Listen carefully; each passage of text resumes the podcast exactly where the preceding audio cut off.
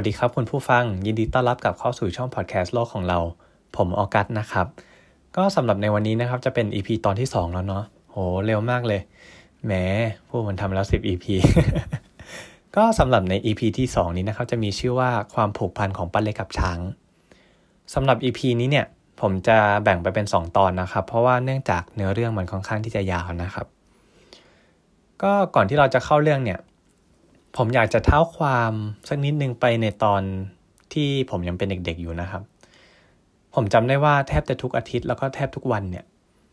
จะมีช้างแล้วก็ควานช้างเดินผ่านหน้าบ้านของผม แล้วในทุกๆ ครั้งที่เขาเดินผ่านหน้าบ้านของผมเนี่ย ควานช้างก็จะถามผมว่าสนใจที่จะซื้อกล้วยป้อนช้างไหมซึ่งณตอนนั้นเนี่ยผมก็ไม่รอช้าที่จะตอบตกลง เพราะว่า มันเป็นช่วงที่ผมกำลังรู้สึกอินกับช้างมากๆ แล้วก็ผมรู้สึกผูกพันกับเขามากๆ ในทุกๆ ครั้งที่ผมมีโอกาส ได้ใกล้ชิดกับเขาเนี่ยผมก็จะคว้ามันไว้ นั่นอาจจะเป็นเหตุผลที่ทำไมผมถึงยอมซื้อทุกครั้งที่เขาเดินผ่านหน้าบ้านของผม เพื่อที่จะมีโอกาสได้ใกล้ชิดกับช้างตัวนั้นนะครับ แล้วก็ควานช้างที่ดูแลช้างส่วนใหญ่เนี่ยเขาก็จะพกเครื่องมือในการควบคุมช้าง เช่น ตะขอ หอก กระแจะหรือมีดปลายแหลมเป็นต้นนะครับ แล้วก็ณตอนนั้นเนี่ยด้วยความที่เรายังเป็นเด็ก ผมก็ไม่รู้เลยว่าทำไมควานช้างถึงต้องพกสิ่งของเหล่านั้น จนกระทั่งมันมีอยู่จังหวะหนึ่งที่ควานช้างที่นั่งอยู่บนช้างอะ่ะเขาใช้ใช้ตะขอตีไปที่ช้างตัวนั้น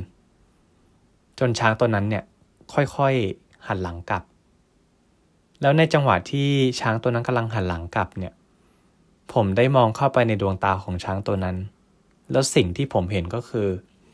น้ำตาเนี่ยค่อยๆไหลออกมาจากดวงตาดวงนั้นณตอนนั้นเนี่ยผมจำได้ว่ามันเป็นตอนที่ผมรู้สึกสับสนไปหมดผมทำอะไรไม่ถูกจริงๆ ดวงตาดวงนั้นที่ผมเห็นเนี่ยมันเต็มไปด้วยความรู้สึกมากมายที่ผมไม่สามารถอธิบายได้ ดวงตาดวงนั้นเนี่ยมันเต็มไปด้วยทั้งความเศร้าแล้วก็ความเจ็บปวด และภาพในเหตุการณ์ในวันนั้นเนี่ยมันยังคงวนเวียนอยู่ในหัวของผมจนถึงทุกวันนี้ และนับตั้งแต่วันนั้นมาเนี่ย ผมก็บอกกับตัวเองมาตลอดว่า เราจะต้องทำอะไรสักอย่างเพื่อที่จะช่วยเหลือช้างเหล่านี้ให้ได้ จนกระทั่งผมได้ไปเจอกับสถานที่แห่งหนึ่งที่อำเภอแม่แตงจังหวัดเชียงใหม่นะครับ มีชื่อว่า Elephant Nature Park ที่นี่จะเป็นมูลนิธิที่ไปช่วยเหลือช้างจากการถูกใช้แรงงานอย่างหนัก หรือว่าช้างที่โดนทรมานมาหรือว่าช้างที่ได้รับบาดเจ็บมา แล้วก็ที่นี่เนี่ยได้มอบโอกาสกับช้างเหล่านั้นในการเริ่มต้น ใช้ชีวิตใหม่ แล้วก็มีชีวิตที่ดีขึ้นนะครับ แล้วก็ผมมีโอกาสได้พูดคุยกับป้าเล็กนะครับ คุณแสงเดือนชัยเลิศ เป็นผู้อยู่เบื้องหลังในการช่วยเหลือช้างเหล่านี้นะครับ ผมถามป้าเล็กว่าอะไรเป็นจุดเริ่มต้นที่ทำให้ป้าเล็กหันมาให้ความสนใจในการช่วยเหลือสัตว์โดยเฉพาะช้างป้าเล็กเล่าให้ผมฟังว่าในสมัยที่ป้าเล็กยังเด็ก ๆ เนี่ยป้าเล็กเกิดมาในครอบครัวที่มีฐานะค่อนข้างยากจน พ่อแม่ไม่มีเงินซื้อของเล่นให้ ต้องเดินไปโรงเรียนทุกวัน ซึ่งระยะทางระหว่างบ้านไปโรงเรียนเนี่ยห่างถึง 14 กิโลเมตร ถ้ารวมกันไปกลับก็ 28 กิโล ซึ่งถือว่าไกลมากๆนะฮะ จนวันหนึ่งป้าเล็กได้ตัดสินใจมาขออยู่อาศัยกับครอบครัวที่เขาพอจะมีฐานะ เขาบอกให้ป้าเล็กมาอยู่ได้ แต่มีข้อแลกเปลี่ยนก็คือป้าเล็กต้องเป็นคนเลี้ยงหมูหมาไก่ให้เขา เวลาที่อยู่บ้านเนี่ยป้าเล็กก็จะมีเวลา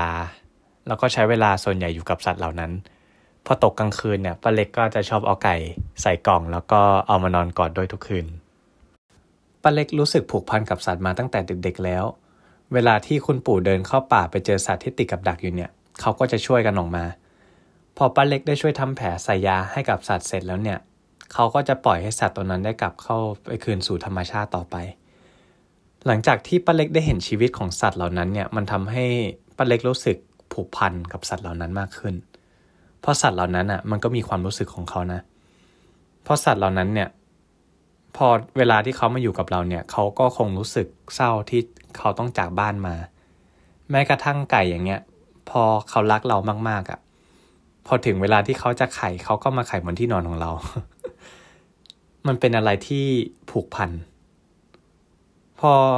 ป้าเล็กได้มานอนกับพวกชาวบ้านเนี่ย ชาวบ้านบอกว่าถ้าจะมาอยู่บ้านเนี้ยมาอยู่ฟรีไม่ได้นะ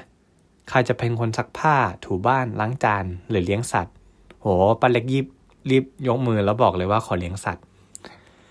หลังจากนั้นเนี่ยทางหมู่บ้านเขาก็ให้หมูป้าเล็กไปสิบสองตัว ซึ่งเป็นลูกหมูตัวเล็กๆนะครับ แล้วก็ในทุกๆวันเนี่ยป้าเล็กจะต้องทำอาหารให้หมูเหล่านั้นเนี่ยกิน ความรู้สึกที่เราผูกพันกับสัตว์ มันรู้สึก ว่าการที่ห่างบ้านเราไม่มีใครนอกจากตัวเองเนี่ย ไปโรงเรียนโดนเพื่อนแกล้งกลับมาก็มานั่งคุยกับหมูและอ่านหนังสือให้หมูฟัง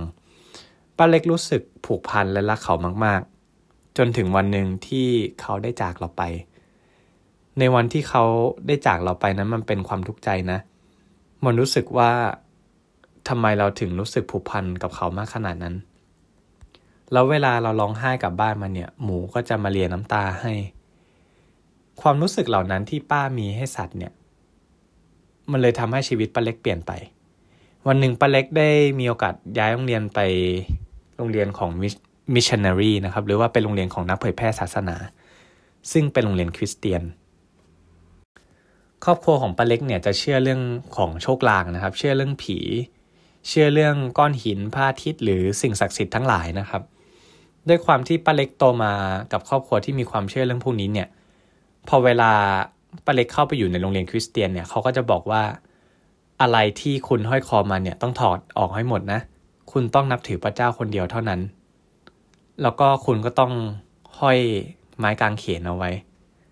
ห้ามถอดออก แต่พอเวลาที่ป้าเล็กกลับไปหมู่บ้านเนี่ยเขาบอกว่าใส่ไม้กางเขนเข้าไม่ได้นะ เพราะว่าถือว่าเป็นคนนอก คนในหมู่บ้านจะไม่ยอมรับคนภายนอกเลย เพราะฉะนั้นในชีวิตตอนเด็กของป้าเล็กเนี่ย จะสับสนมากป้าเล็กก็เลยพยายามทำตัวให้เป็นปกติมากที่สุด พอเวลากลับไปบ้านเนี่ยป้าเล็กก็ต้องถอดไม้กางเขน แล้วก็เอาซ่อนไว้ข้างนอกหมู่บ้าน พอตอนที่ป้าเล็กไปโรงเรียนเนี่ยป้าเล็กก็ต้องถอดพวกเครื่องรางออกแล้วก็ใส่ไม้กางเขนเข้าไปโรงเรียน